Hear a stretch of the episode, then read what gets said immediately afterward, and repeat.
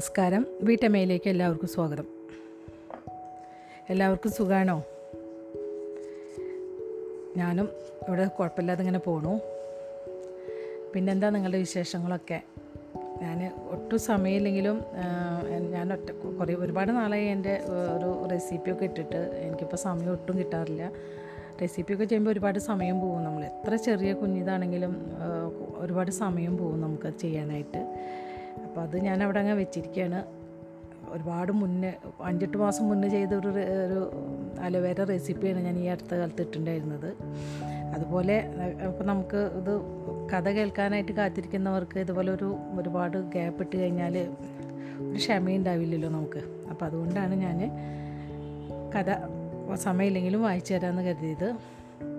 എന്റെ വിശേഷം എന്താണെന്ന് വെച്ചാൽ രണ്ട് ദിവസം മുന്നേ രണ്ട് മൂന്ന് ദിവസം മുന്നേ ഞാനും ഹസ്ബൻഡും കൂടി ഈത്തപ്പഴം പൊടിക്കാൻ പോയിട്ടുണ്ടായിരുന്നു.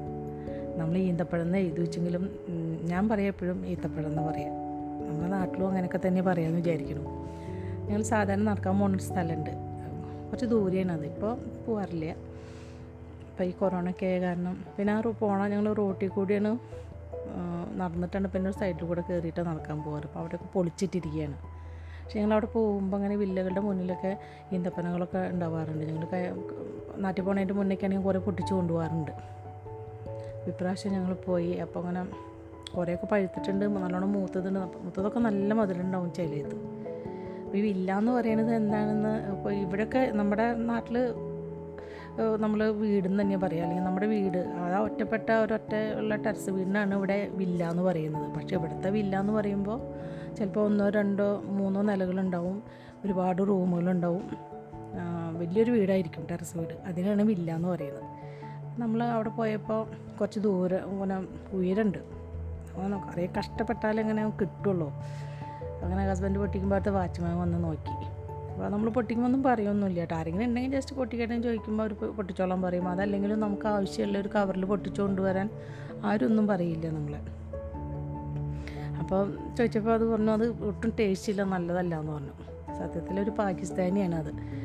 അപ്പോൾ അത് നിൽക്ക് ഞാൻ കുറച്ച് കൊണ്ടുവരാമെന്ന് പറഞ്ഞിട്ട് ഒരു അതകത്ത് പോയിട്ട് ഒരു ബോക്സിൽ കുറച്ച് മൂത്ത ഈത്തപ്പഴവും പഴുത്ത ഈത്തപ്പഴം കൂടി ഒരു ബോക്സിൽ ഞങ്ങൾക്ക് ഒരു പകുതിയോളം ഉണ്ടാവും.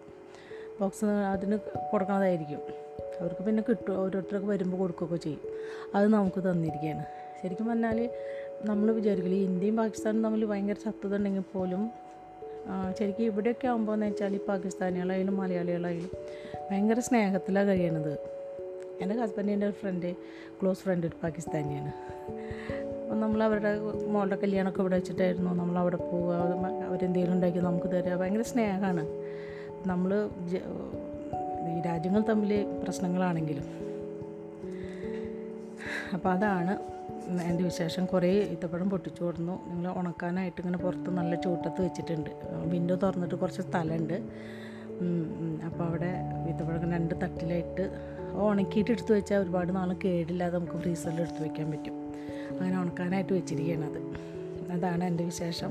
നിങ്ങൾക്ക് ബോറടിച്ചോന്ന് അറിയില്ല ഞാൻ നേരെ കഥയിലേക്ക് പോവാം.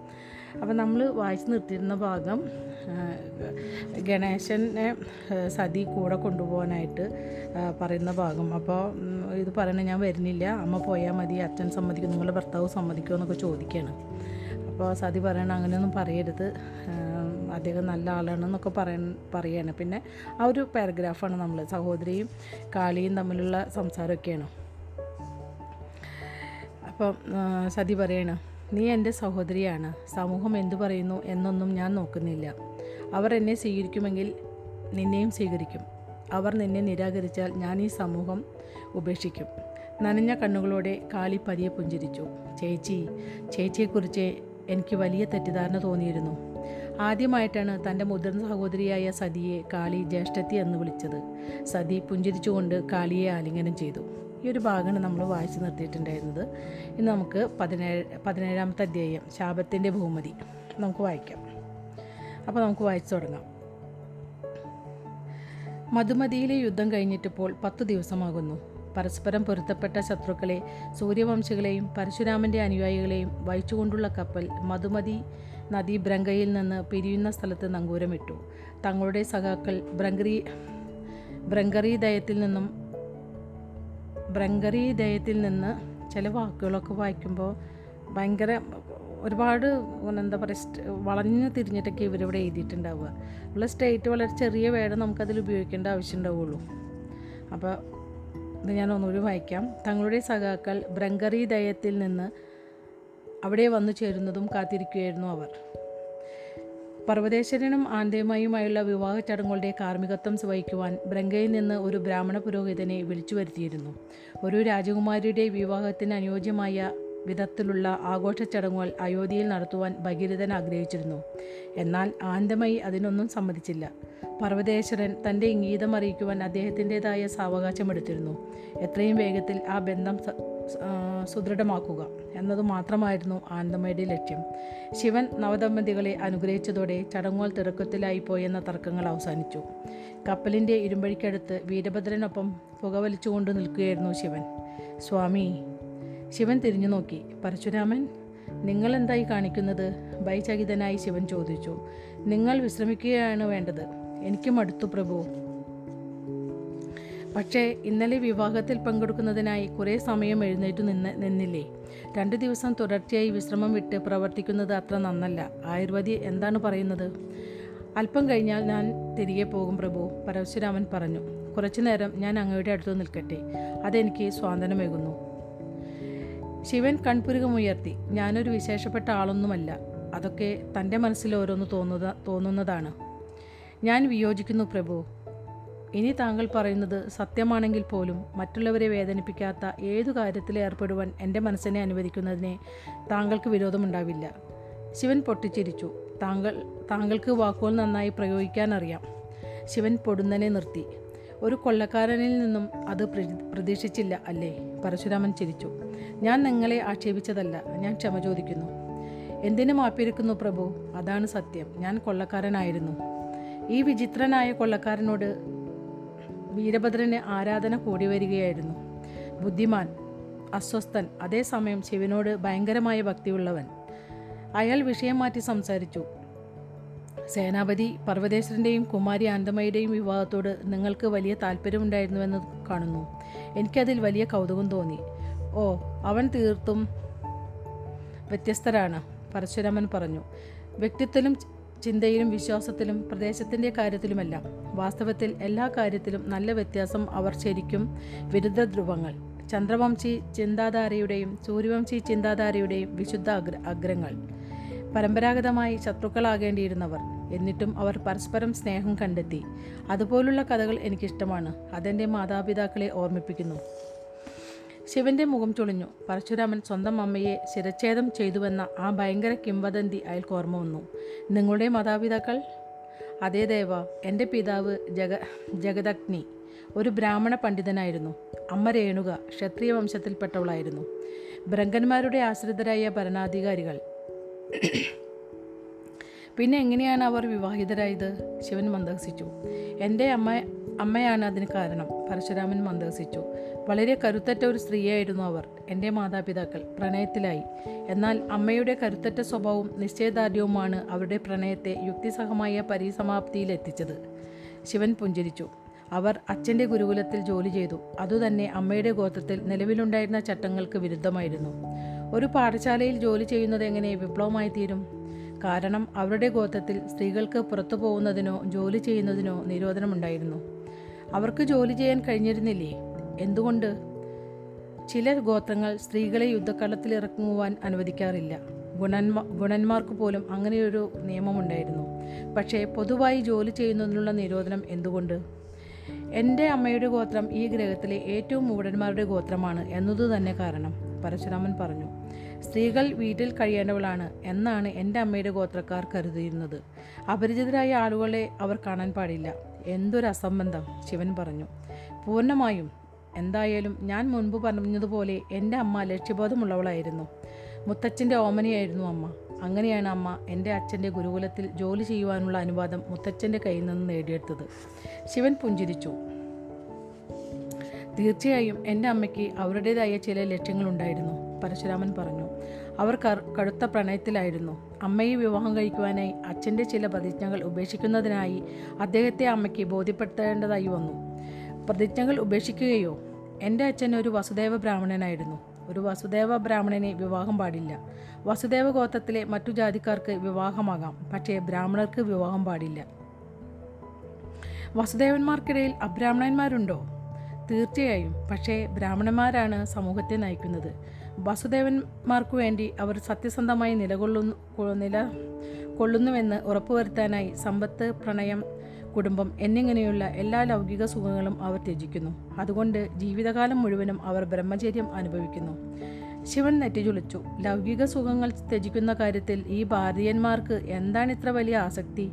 അത് ചെയ്തു കഴിഞ്ഞാൽ നിങ്ങൾ കൂടുതൽ മികച്ച ഒരു മനുഷ്യജീവിയാകുമെന്നതിന് എന്താണ് ഉറപ്പ്? അങ്ങനെ കണ്ണിറക്കിക്കൊണ്ട് പരശുരാമൻ തുടർന്നു. അമ്മ ആ പ്രതിജ്ഞകൾ ലംഘിക്കുന്ന കാര്യത്തിൽ അച്ഛനെ ബോധ്യപ്പെടുത്തുവാനുള്ള ശ്രമത്തിൽ വിജയിച്ചു.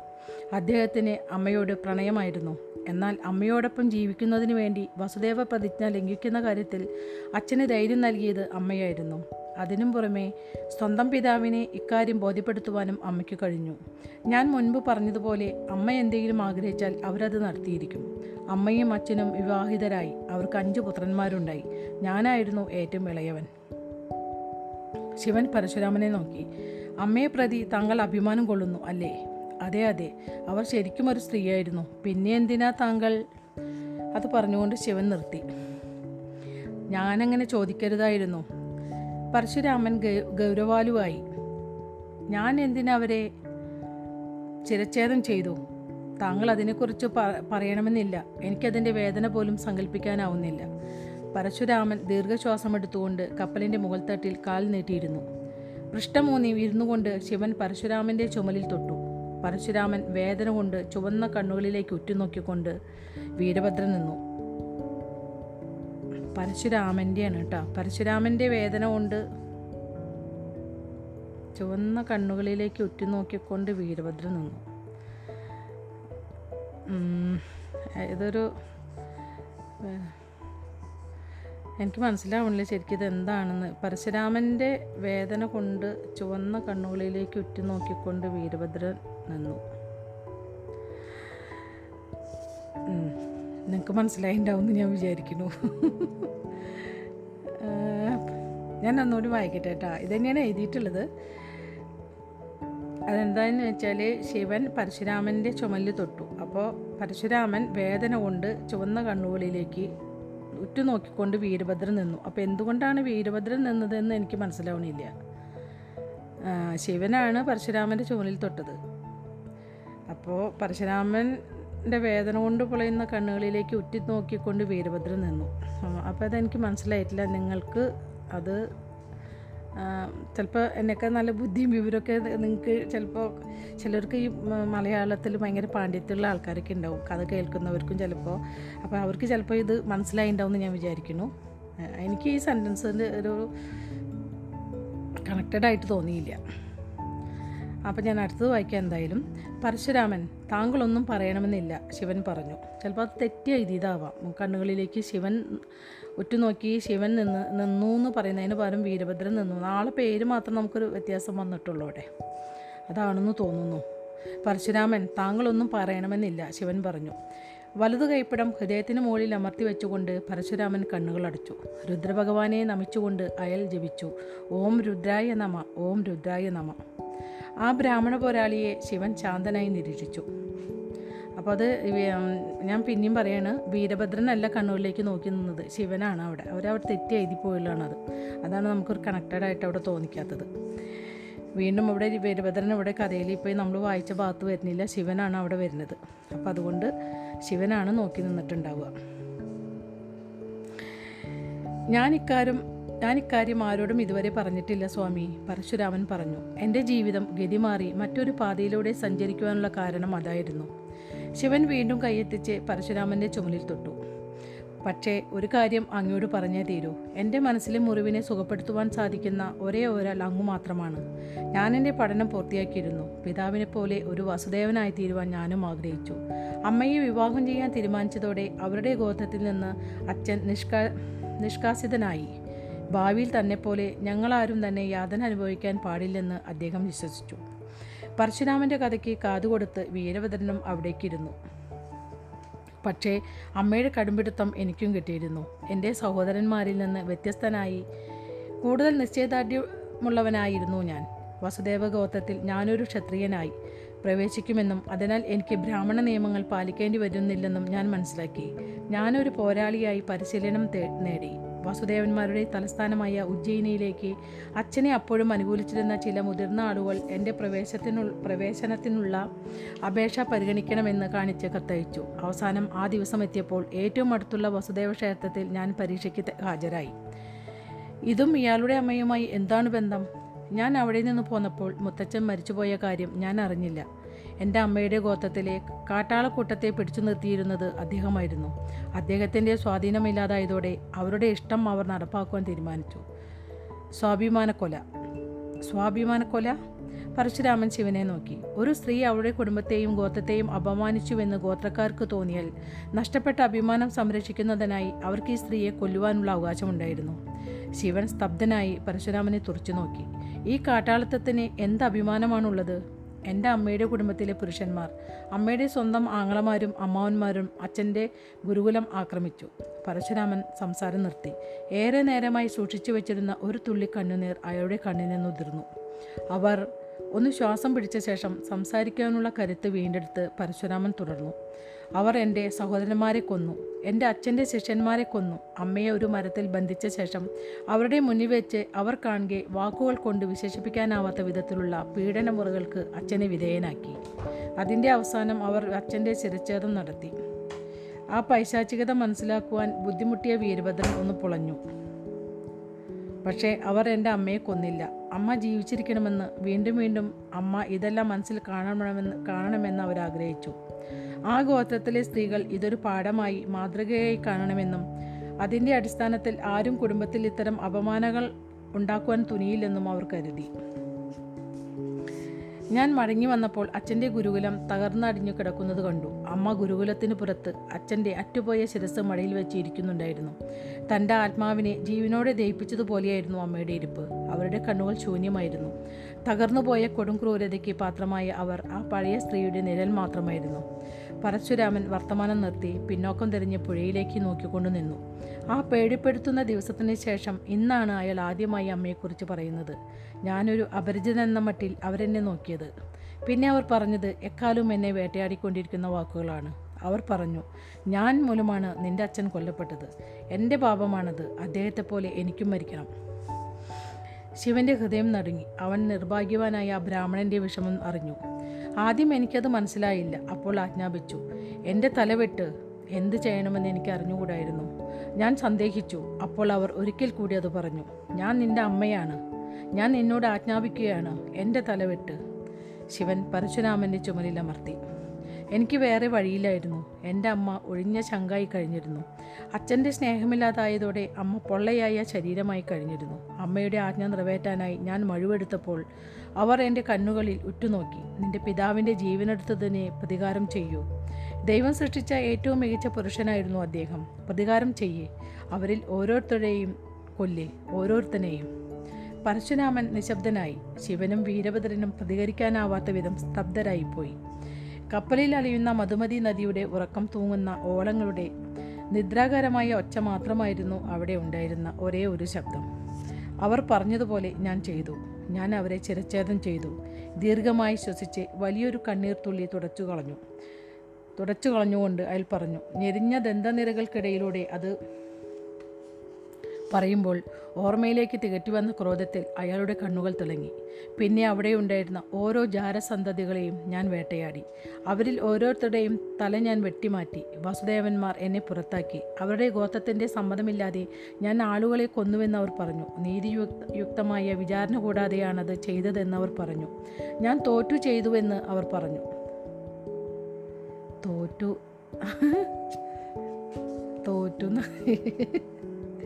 സോറി കേട്ടോ ഇവിടെ അവർ തോറ്റുന്ന എഴുതി വെച്ചുള്ള ഇത് ചിലപ്പോൾ വല്ല മിസ്റ്റേക്ക് പോലെ വന്നതാവാം.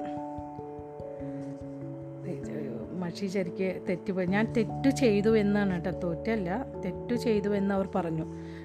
ചിലപ്പോൾ ഈ മഷി ഇങ്ങനെ കുറച്ച് പരന്നിരിക്കുമ്പോൾ നമുക്ക് പെട്ടെന്നത് വായിക്കുമ്പോൾ ഞാൻ സ്പീഡിൽ നമ്മൾ ഇങ്ങനെ വായിച്ചു പോകുമ്പോൾ പെട്ടെന്നത് വരുന്നുണ്ട്. ഞാൻ തെറ്റു ചെയ്തു എന്നവർ പറഞ്ഞു. തെറ്റാണ് കേട്ടോ തോറ്റല്ല. ക്ഷമിക്കണം. ഇതിൽ പെട്ടെന്ന് ഇങ്ങനെ മഷി പ്രിന്റ് ചെയ്തപ്പോഴാണ് അത് അത് വന്നിട്ടില്ല ഞാൻ തെറ്റു ചെയ്തുവെന്ന് അവർ പറഞ്ഞു. ഞാൻ തെറ്റു ചെയ്തിട്ടുണ്ടോ പ്രഭു?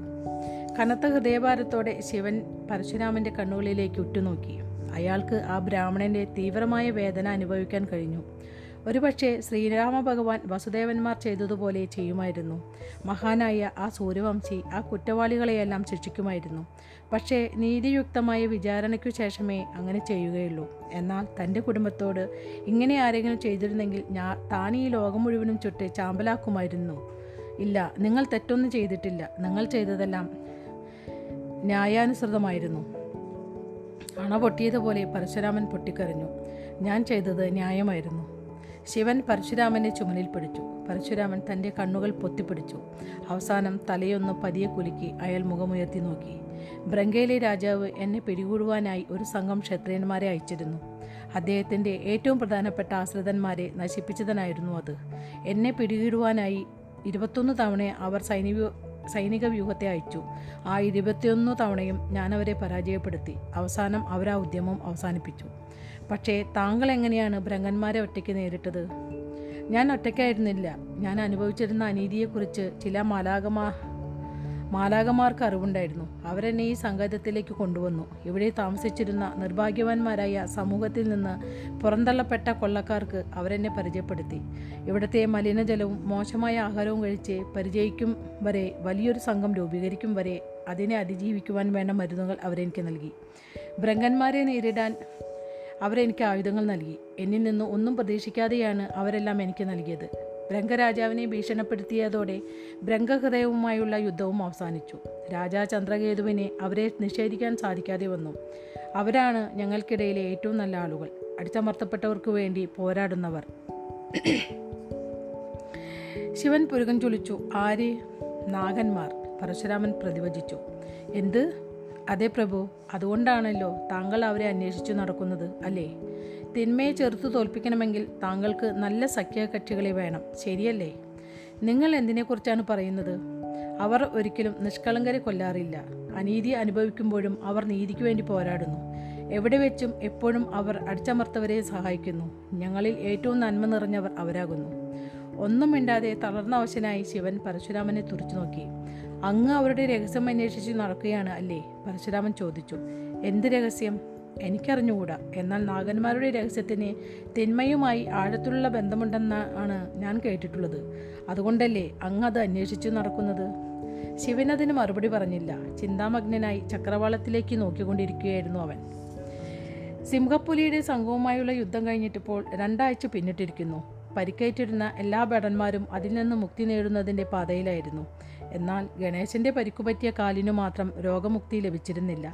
ഭാവിയിൽ സിംഹങ്ങളുടെ ആക്രമണം ഉണ്ടാകാതിരിക്കുന്നതിന് വേണ്ടിയുള്ള ചില പ്രതിരോധ നടപടികൾ നടപടികൾ എടുക്കുന്നതിന്റെ മേൽനോട്ടത്തിലായിരുന്നു സതി. അവൾ മടങ്ങിയെത്തിയപ്പോൾ കാളി ഗണേശന്റെ മുറിവുകളിലെ വെച്ചുകെട്ടുകൾ മാറ്റി മരുന്ന് വെച്ച് കെട്ടിക്കൊണ്ടെടു കെട്ടിക്കൊണ്ട് ഇരിക്കുന്നതാണ് കണ്ടത്. സതി അവരെ രണ്ടുപേരെയും അംഗീകരിച്ചതോടെ കാളിയും ഗണേശനും കഴിഞ്ഞ രണ്ടാഴ്ചയായി അവരുടെ മുഖപടം അണിയുന്നില്ലായിരുന്നു. എന്നാൽ ചന്ദ്രവംശി സൈനികർക്ക് അപ്പോഴും ആ ഭയപ്പെടുത്തുന്ന കാഴ്ച കാണുന്നത് ഒഴിവാക്കാൻ ശ്രമിച്ചു. കാളി ആരിവേപ്പില കൊണ്ടുള്ള പൊതിഞ്ഞുകെട്ട് അപ്പോൾ പൂർത്തിയാക്കിയതേ ഉണ്ടായിരുന്നുള്ളൂ. ഗണേശന്റെ തലയിലൊന്ന് തട്ടിയ ശേഷം ആ വെളിമ്പ്രദേശത്തിന്റെ മൂലയിൽ ഉണ്ടായിരുന്ന തീക്കുണ്ടത്തിനടുത്തേക്ക് കാളി നടന്നു. സതി അതുകൊണ്ട് പുഞ്ചിരിച്ചു. കാവാസിനോടുള്ള തന്റെ തുടർന്നു തുടർന്നുകൊള്ളുവാൻ നിർദ്ദേശിച്ച് സതി കാളിയുടെ അടുത്തേക്ക് നടന്നു. ആ മുറിവെങ്ങനെയുണ്ട് ഒരാഴ്ച കൂടി വേണ്ടിവരും ഏട്ടത്തി. കഴിഞ്ഞ ഒരാഴ്ച ശേഷം സാവധാനത്തിലാണ് അത് ഉണങ്ങുന്നത്. സതി അസന്തുഷ്ടിയോടെ മുഖം ചൊളിച്ചു. ആ പാവം കുട്ടിക്ക് കുറേ ചോരയും മാംസവും നഷ്ടപ്പെട്ടു. സാരമില്ല കളി കാളി പറഞ്ഞു. അവൻ നല്ല കരുത്തനാ. അതൊക്കെ ഭേദമായിക്കൊള്ളും സതി പുഞ്ചിരിച്ചു. കാളി ആ വെച്ചുകെട്ട് തീയിലേക്ക് എറിഞ്ഞു. പഴുപ്പ് വലിച്ചെടുത്തത് മൂലം അതിൽ പറ്റിപ്പിടിച്ചിരുന്ന കുഴമ്പ് കടും നീലനാളത്തിൽ ജ്വലിച്ചു. സതി കാളിയെ നോക്കി നെടുവേർപ്പിട്ട ശേഷം അവർ കണ്ടുമുട്ടിയതു മുതൽ എന്താണ് അവളെ അസ്വസ്ഥതയാക്കുന്നതെന്ന് ചോദിച്ചു. നിങ്ങൾ നല്ലവരാണ്. ഗണേശിനോടും നിങ്ങളുടെ സ്വന്തം ആളുകളോടും നിങ്ങൾ എങ്ങനെ പെരുമാറുന്നുവെന്ന് ഞാൻ കണ്ടിട്ടുണ്ട്. കടുപ്പക്കാരാണെങ്കിലും നിങ്ങൾ നീതിബോധമുള്ളവരാണ്. പിന്നെ എന്തിനാണ് നിങ്ങൾ ഭയങ്കരമായ പ്രവൃത്തികൾ ചെയ്തത്? കാളി ശ്വാസം പിടിച്ചു. ആകാശത്തിലേക്ക് നോക്കി തലയാട്ടി. ഒന്നുകൂടി ആലോചിക്കൂ ഏട്ടത്തി ഞങ്ങൾ തെറ്റായി ഒന്നും ചെയ്തിട്ടില്ല. കാളി നീയും ഗണേശനും വ്യക്തിപരമായി എന്തെങ്കിലും തെറ്റ് ചെയ്തിട്ടുണ്ടാവില്ല. പക്ഷേ നിങ്ങളുടെ ആളുകൾ ഗുരുതരമായ കുറ്റകൃത്യങ്ങൾ ചെയ്യുകയുണ്ടായി. അവർ നിഷ്കളങ്കരായ ആളുകളെ കൊന്നു. എന്റെ ആളുകൾ എന്റെ നിർദ്ദേശം അനുസരിച്ചാണ് പ്രവർത്തിക്കുന്നത്. നിനക്ക് അവരെ കുറ്റപ്പെടുത്തണമെങ്കിൽ എന്നെ അതിൽ നിന്ന് ഒഴിവാക്കാനാവില്ല. ഒരിക്കൽ കൂടി ആലോചിക്കൂ. ഞങ്ങളുടെ ആക്രമണങ്ങളിൽ നിഷ്കളങ്കരായ ആരും കൊല്ലപ്പെട്ടിട്ടില്ല. എനിക്ക് വിഷമമുണ്ട് കാളി. പക്ഷേ അത് സത്യമല്ല. പോരാളികളല്ലാത്തവരെയാണ് നിങ്ങൾ ആക്രമിച്ചത്. കുറച്ചു കാലമായി ഞാനത് ആലോചിക്കുന്നു. നീതിരഹിതമായ രീതിയിലാണ് നാഗന്മാരോട് പെരുമാറുന്നത്. നാഗന്മാരുടെ കുഞ്ഞുങ്ങളോടുള്ള പരിഗണനകൾ പരിഗണനകളും നീതിപൂർവമല്ല. എന്നാൽ നിങ്ങളോട് വ്യക്തിപരമായി ഒരു തെറ്റും അന്യായവും ചെയ്യാത്ത മെലൂഹന്മാർ പോലും നിങ്ങളുടെ ശത്രുക്കളാണെന്ന് പറയുന്നതിൽ അർത്ഥമില്ല. ഞങ്ങളെ അപമാനിക്കുകയോ മുറിവേൽപ്പിക്കുകയോ ചെയ്ത ഒരു ഭരണ സംവിധാനത്തിന്റെ ഭാഗമായി പോയി എന്ന് കരുതി. ആളുകളെ വെറുതെ എങ്ങനെ ഞങ്ങൾ ആക്രമിക്കുമെന്ന് നിങ്ങൾ കരുതുന്നുണ്ടോ? അത് തെറ്റാണ്. ഞങ്ങളെ നേരിട്ട് ഉപദ്രവിക്കാത്ത ആരെയും ഞങ്ങൾ ഒരിക്കലും ആക്രമിച്ചിട്ടില്ല. നിങ്ങൾ ചെയ്തിട്ടുണ്ട്. നിങ്ങളുടെ ആളുകൾ ക്ഷേത്രങ്ങളെ ആക്രമിച്ചിട്ടുണ്ട്. പാവം ബ്രാഹ്മണരെ അവർ കൊന്നിട്ടുണ്ട്. ഇല്ല ഇല്ല. എല്ലാ ആക്രമണങ്ങളിലും ക്ഷേത്ര ക്ഷേത്രത്തിനകത്ത് പ്രവർത്തിക്കുന്ന പ്രവൃത്തി ചെയ്യുന്ന ബ്രാഹ്മണന്മാരൊഴികെ മറ്റെല്ലാവരും പുറത്തുപോകാൻ ഞങ്ങൾ അനുവദിക്കാറുണ്ട്. എല്ലാവരും ഒരൊറ്റ നിഷ്കളങ്കർ പോലും കൊല്ലപ്പെട്ടിട്ടില്ല ഒരിക്കലും. പക്ഷേ നിങ്ങൾ ക്ഷേത്രകഴകക്കാരായ ബ്രാഹ്മണരെ കൊന്നു. അവർ പോരാളികളല്ല നിഷ്കളങ്കരാണവർ. ഞാൻ വിയോജിക്കുന്നു. എന്തുകൊണ്ട്? കാരണം അവർ നേരിട്ട് ഞങ്ങളെ വേദനിപ്പിച്ചവരാണ്. എന്ത്? എങ്ങനെ? ക്ഷേത്രപ്രവൃത്തി ചെയ്യുന്ന ബ്രാഹ്മണർ നിങ്ങളോട് എന്ത് തെറ്റ് ചെയ്തു? ഞാൻ പറയാം. ശിവന്റെ കപ്പൽവ്യൂഹം വൈശാഖിയിൽ നങ്കൂരമിട്ടു. ബ്രങ്കയോട് തൊട്ട് ബ്രങ്കയുടെ തൊട്ട് അയൽപ്പക്കത്തുള്ള ഗംഗാ നദിയിലെ ഏറ്റവും മനോഹരമായ നഗരങ്ങളിലൊന്നായിരുന്നു വൈശാലി. പരശുരാമനുമായി ശിവൻ സൗഹൃദത്തിലേട്ട് സൗഹൃദത്തിലേർപ്പെട്ടിട്ടിപ്പോൾ മൂന്നാഴ്ച പിന്നിട്ടിരുന്നു. മത്സ്യദേവന് സമർപ്പിക്കപ്പെട്ട വലിയൊരു വിഷ്ണു ക്ഷേത്രം അവിടെ ഉണ്ടായിരുന്നു. നാഗന്മാരെക്കുറിച്ച് പരശുരാമൻ പറഞ്ഞ കാര്യങ്ങൾ ആലോചിച്ചപ്പോൾ ശിവന് വല്ലാത്ത അസ്വസ്ഥത തോന്നി. ഒരു വസുദേവ പണ്ഡിതനുമായി ഇക്കാര്യം സംവദിച്ചാൽ കൊള്ളാമെന്ന് ശിവന് തോന്നി. എന്നാൽ തന്റെ കപ്പലിലുണ്ടായിരുന്ന വസുദേവ കുലത്തിൽ നിന്ന് ഭ്രഷ്ടനാക്കപ്പെട്ട ബ്രാഹ്മണ ക്ഷത്രിയനുമായി ഇക്കാര്യം സംസാരിക്കുവാൻ ശിവന് താല്പര്യമില്ലായിരുന്നു കാലം ആ ഗോത്രത്തോടുള്ള അയാളുടെ ദേഷ്യത്തിനെ മങ്ങലേൽപ്പിച്ചിരുന്നു. നഗരത്തിലെ നൗകാശയത്തിന് വളരെ അടുത്തായിരുന്നു ആ ക്ഷേത്രം. രാജാവടക്കം വലിയൊരു പുരുഷാരം അവരെ സ്വീകരിക്കാൻ അവിടെ കാത്തുനിന്നിരുന്നുവെങ്കിലും അവരെ പിന്നീട് നേരിൽ കാണുവാൻ അനുവദിക്കണം അനുവദിക്കണമെന്ന് ശിവൻ അപേക്ഷിച്ചു. അവൻ നേരെ മത്സ്യ മത്സ്യക്ഷേത്രത്തിലേക്ക് നടന്നു. വസുദേവന്മാർക്ക് റേഡിയോ തരംഗവിധിയിലൂടെ വിവര നിയമം നടത്തുവാൻ ആ പാകത്തിൽ എഴുപത് വാരയിലധികം ഉയരമുള്ളതായിരുന്നു ആ ക്ഷേത്രം. ഗംഗാതീരത്തായിരുന്നു ആ ക്ഷേത്രം. സാധാരണയായി ക്ഷേത്രത്തിനു പുറത്തുള്ള സ്ഥലം പ്രകൃതി ദൃശ്യ സമാനമായ ഉദ്യാനത്തിനോ അല്ലെങ്കിൽ അടച്ചുകെട്ടിയ മൈതാനത്തിനോ ആയി ഉപയോഗപ്പെടുത്തുകയായിരുന്നു പതിവ്. ഈ ക്ഷേത്രം വ്യത്യസ്തമായിരുന്നു. ക്ഷേത്രത്തിന് പുറത്തുള്ള സ്ഥലം നിറയെ വെള്ളം നിറഞ്ഞ ചെറുതോടുകളായിരുന്നു. ബ്രങ്കയിലെ ജലം പ്രധാന ക്ഷേത്രത്തിനു പുറത്തുള്ള ചെറിയ തോടുകൾ കൊണ്ടുള്ള ജലസമുച്ചയത്തിലേക്ക് തിരിച്ചുവിട്ടിരുന്നു. ശിവൻ അന്നുവരെ കണ്ടിട്ടില്ലാത്ത വിധത്തിലുള്ള വിവിധങ്ങളായ രൂപത്തിലാണ് ആ ജലനാളികൾ രൂപകൽപ്പന ചെയ്യപ്പെട്ടിരുന്നത്. സമുദ്രനിരപ്പ് വളരെ താഴെയായിരുന്നു കാലത്തുണ്ടായിരുന്ന ഭാരതത്തിന്റെ ഭൂപടം പോലെയായിരുന്നു അത്. തന്റെ മാതൃഭൂമിയായ സംഘം തമിഴിന്റെ നാശത്തിനുള്ള അനുയായികളെയും കൂട്ടി മനു മഹർഷി നടത്തിയ യാത്രയെക്കുറിച്ചുള്ള കഥയാണത് വിസ്തരിച്ചിരുന്നത്. വസുദേവ പണ്ഡിതരെ കാണുവാൻ തിടുക്കപ്പെട്ടിരുന്ന ശിവനെ അത്ഭുത സ്തബ്ധനാക്കുന്ന വിധത്തിൽ അബ്ദ അത്ഭുത സ്തബ്ധനാക്കുന്ന രീതിയിലുള്ള ആ രൂപകൽപ്പന അല്പനേരം അവിടെ പിടിച്ചു നിർത്തി. അവസാനം അവൻ ആ രൂപ സദൃശ്യത്തിൽ നിന്ന് ദൃഷ്ടി വിടർത്തിയെടുത്ത് ക്ഷേത്രത്തിനു നേർക്ക് നടന്നു. നീലകണ്ഠന്റെ അപേക്ഷ മാനിച്ച് പുരുഷ പുരുഷാരം ക്ഷേത്രത്തിന് പുറത്തു കാത്തുനിന്നു. ക്ഷേത്രത്തിലെ ഏറ്റവും അറ്റത്ത് സ്ഥിതി ചെയ്തിരുന്ന ശ്രീകോവിലിനു നേരെ ശിവൻ നോക്കി. അന്നുവരെ അവൻ കണ്ട മറ്റേതൊരു ക്ഷേത്രകോവിലിനേക്കാളും വലുതായിരുന്നു അത്. ഒരുപക്ഷെ അവിടുത്തെ ആരാധനാമൂർത്തിയുടെ വലിയ വിഗ്രഹം ഉൾക്കൊള്ളുന്നതിന് വേണ്ടിയായിരിക്കാം. ശ്രീകോവിലിൽ അത്രയധികം വലിപ്പം ശ്രീകോവിൽ അത്രയധികം വലിപ്പത്തിൽ നിർമ്മിക്കപ്പെട്ടിട്ടുള്ളത്. ഉയർന്ന പീഠത്തിൽ സംഘതമിഴിൽ നിന്ന് മനു മഹർഷിയെയും അനുയായികളെയും സുരക്ഷിതമായി ഇവർ ഒരിടത്ത് എത്തിച്ച ശേഷം മനുഷ്യദേവന്റെ പ്രതിമ സ്ഥിതി ചെയ്തു.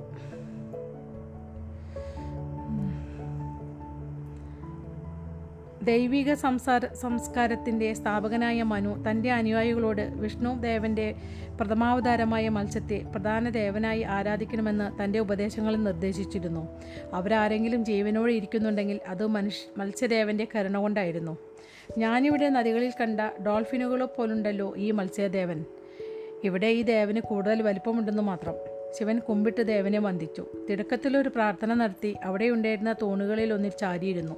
പിന്നെ അവൻ ഉറക്കെ ചിന്തിച്ചു. വസുദേവന്മാരെ നിങ്ങളിവിടെ എങ്ങാനുമുണ്ടോ? പരിപൂർണ നിശബ്ദത. ഇതൊരു വസുദേവ ക്ഷേത്രമല്ലെന്നുണ്ടോ? തെറ്റായ ഒരിടത്താണോ താൻ എത്തിക്കപ്പെട്ട് എത്തിപ്പെട്ടിട്ടുള്ളത്? ക്ഷേത്രപ്പറമ്പിലുണ്ടായ ജലധാരകളുടെ കളകളാരവമല്ലാതെ മറ്റൊന്നും ശിവൻ കേട്ടില്ല. നാശം. തനിക്ക് തെറ്റുപറ്റിയിട്ടുണ്ടാകാമെന്ന് ശിവന് തോന്നി. ഈ ക്ഷേത്രം ഒരുപക്ഷെ ഒരു വസുദേവ താവളമായിരിക്കേയില്ല. മുൻപൊരിക്കൽ സതി നൽകിയ ഉപദേശത്തിലേക്ക് അവന്റെ ചിന്തകൾ മടങ്ങിപ്പോയി. ഒരു വേള സതി പറഞ്ഞത് ശരിയായിരിക്കും. വസുദേവന്മാർ എന്നെ സഹായിക്കാൻ ശ്രമിക്കുന്നുണ്ടായിരിക്കാം. അവർ സഹായിക്കുകയുണ്ടായി. കാർത്തികേയന് എന്തെങ്കിലും സംഭവിച്ചിരുന്നുവെങ്കിൽ ഞാൻ അപ്പാടെ തകർന്നു പോകുമായിരുന്നു. ശാന്തവും വ്യക്തവുമായ ഒരു സ്വരം അവന്റെ തലച്ചോറിനകത്ത് ഉച്ചത്തിൽ മുഴങ്ങി. മഹാനായ മഹാദേവ അങ്ങയുടെ പത്നി ബുദ്ധിമതിയാണ്. ഒരക്ത ഒരൊറ്റ വ്യക്തിയിൽ ഇത്ര സൗന്ദര്യവും വിവേകവും കാണുന്നത് അപൂർവമാണ്. മുകളിലേക്കും തനിക്കു ചുറ്റും ശിവൻ പൊടുന്നനെ നിരീക്ഷിച്ചു. ആരുമുണ്ടായിരുന്നില്ല അവിടെ. മറ്റേതോ വസുദേവ ക്ഷേത്രത്തിൽ നിന്നുള്ള ശബ്ദമായിരുന്നു അത്. അവനത് തിരിച്ചറിഞ്ഞു. കാശിയിലെ വസുദേവനോട് നാഗൌഷധം നൽകുവാൻ നിർദ്ദേശിച്ച അതേ ശബ്ദം. പണ്ഡിറ്റ്ജി അങ്ങാണോ നായകൻ? അല്ല മിത്രമേ അങ്ങാണ് നായകൻ. ഞാൻ താങ്കളുടെ അനുയായി മാത്രം. ഞാൻ എന്നോടൊപ്പം വസുദേവന്മാരെ കൊണ്ടുവരുന്നു. താങ്കൾ എവിടെയാണ് ഉജ്ജയിനിയിൽ? നിശബ്ദതയായി പിന്നെ. അങ്ങയുടെ പേരെന്താണ് പണ്ഡിറ്റ്ജി? ഞാൻ ഗോപാൽ വസുദേവന്മാരുടെ പ്രധാന വഴികാട്ടി. ശ്രീരാമദേവൻ ഞങ്ങളെ ഏൽപ്പിച്ച ദൗത്യം പേറുന്നവർ. താങ്കളുടെ കർമ്മത്തിൽ സഹായിക്കുക എന്ന ദൗത്യം. പണ്ഡിറ്റ്ജി എനിക്ക് താങ്കളുടെ ഉപദേശം ആവശ്യമുണ്ട്. മഹാനായ നീലകണ്ഠൻ അങ്ങയുടെ ആഗ്രഹം പോലെ താങ്കൾക്ക് എന്തിനെക്കുറിച്ചാണ് സംസാരിക്കാനുള്ളത് സതി കാളി ഗണേശൻ എന്നിവർക്കൊപ്പം ബ്ര- ബ്രങ്കയിലെ ഭടന്മാരും കാശിയിലേക്ക് മടങ്ങി.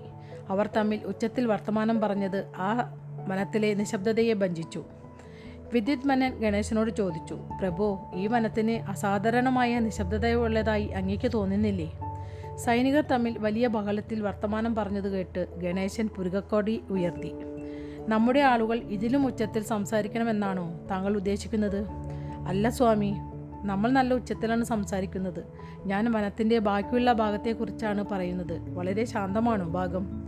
ഗണേശൻ തലചരിച്ചു. വിദ്യുത്മനൻ പറഞ്ഞത് ശരിയായിരുന്നു. ഒരു മൃഗത്തിന്റെയോ പക്ഷിയുടെയോ ശബ്ദമില്ല. അയാൾ ചുറ്റും നോക്കി. അവിടെ എന്തോ ശരിയില്ലായ്മ ഉണ്ടെന്ന് സഹജവാസന അയാളോട് പറഞ്ഞു വനത്തിനുള്ളിലേക്ക് അയാൾ സൂക്ഷ്മമായി നോക്കി പിന്നെ തല ഒലിക്കൊണ്ട് മുന്നോട്ട് നോക്കി. കുതിരയെ മുന്നോട്ട് അതിവേഗം പായിച്ചു. അല്പം അകലെയായി മുറിവേറ്റ വലിയൊരു ജീവി അതിന്റെ മുറിവ് ഭാഗികമായി ഉണങ്ങിയിരുന്നു. സാവധാനം മുന്നോട്ട് നടന്നു നീങ്ങി. അതിന്റെ ശരീരത്തിൽ അസ്ത്രത്തിന്റെ ഒരു കഷ്ണം ചുമലിൽ ആഴത്തിൽ പ- തറഞ്ഞുകിടന്നിരുന്നതിനാൽ ആ സിംഹപ്പുലിക്ക് മുടന്തേണ്ടതായി വന്നു. രണ്ട് സിംഹികൾ ആ ജന്തുവിനെ നിശബ്ദമായി അനുഗമിക്കുന്നുണ്ടായിരുന്നു. നമ്മുടെ ഈ ശാപത്തിന്റെ ബഹുമതി എന്ന് പറയുന്ന ഈ അധ്യായം ഇവിടെ അവസാനിച്ചിരിക്കുകയാണ്. അപ്പോൾ ഈ കഥയിൽ വായിക്കുമ്പോൾ ഒന്ന് രണ്ട് ഭാഗത്തൊക്കെ നമുക്ക് തെറ്റായി വായിക്കുകയും അത് വീണ്ടും ഒന്ന് രണ്ട് പ്രാവശ്യമൊക്കെ പറയുകയൊക്കെ ചെയ്തിട്ടുണ്ട്. അപ്പോൾ ചില വാക്കുകളൊക്കെ അതിൽ എഴുതിയത് തന്നെ അറിയില്ല എന്താണ് ഇങ്ങനെ സംഭവിച്ചതെന്ന്. അപ്പോൾ അടുത്ത അധ്യായം തിന്മയുടെ പ്രവർത്തനമാണ് പതിനെട്ടാമത്തെ അധ്യായം.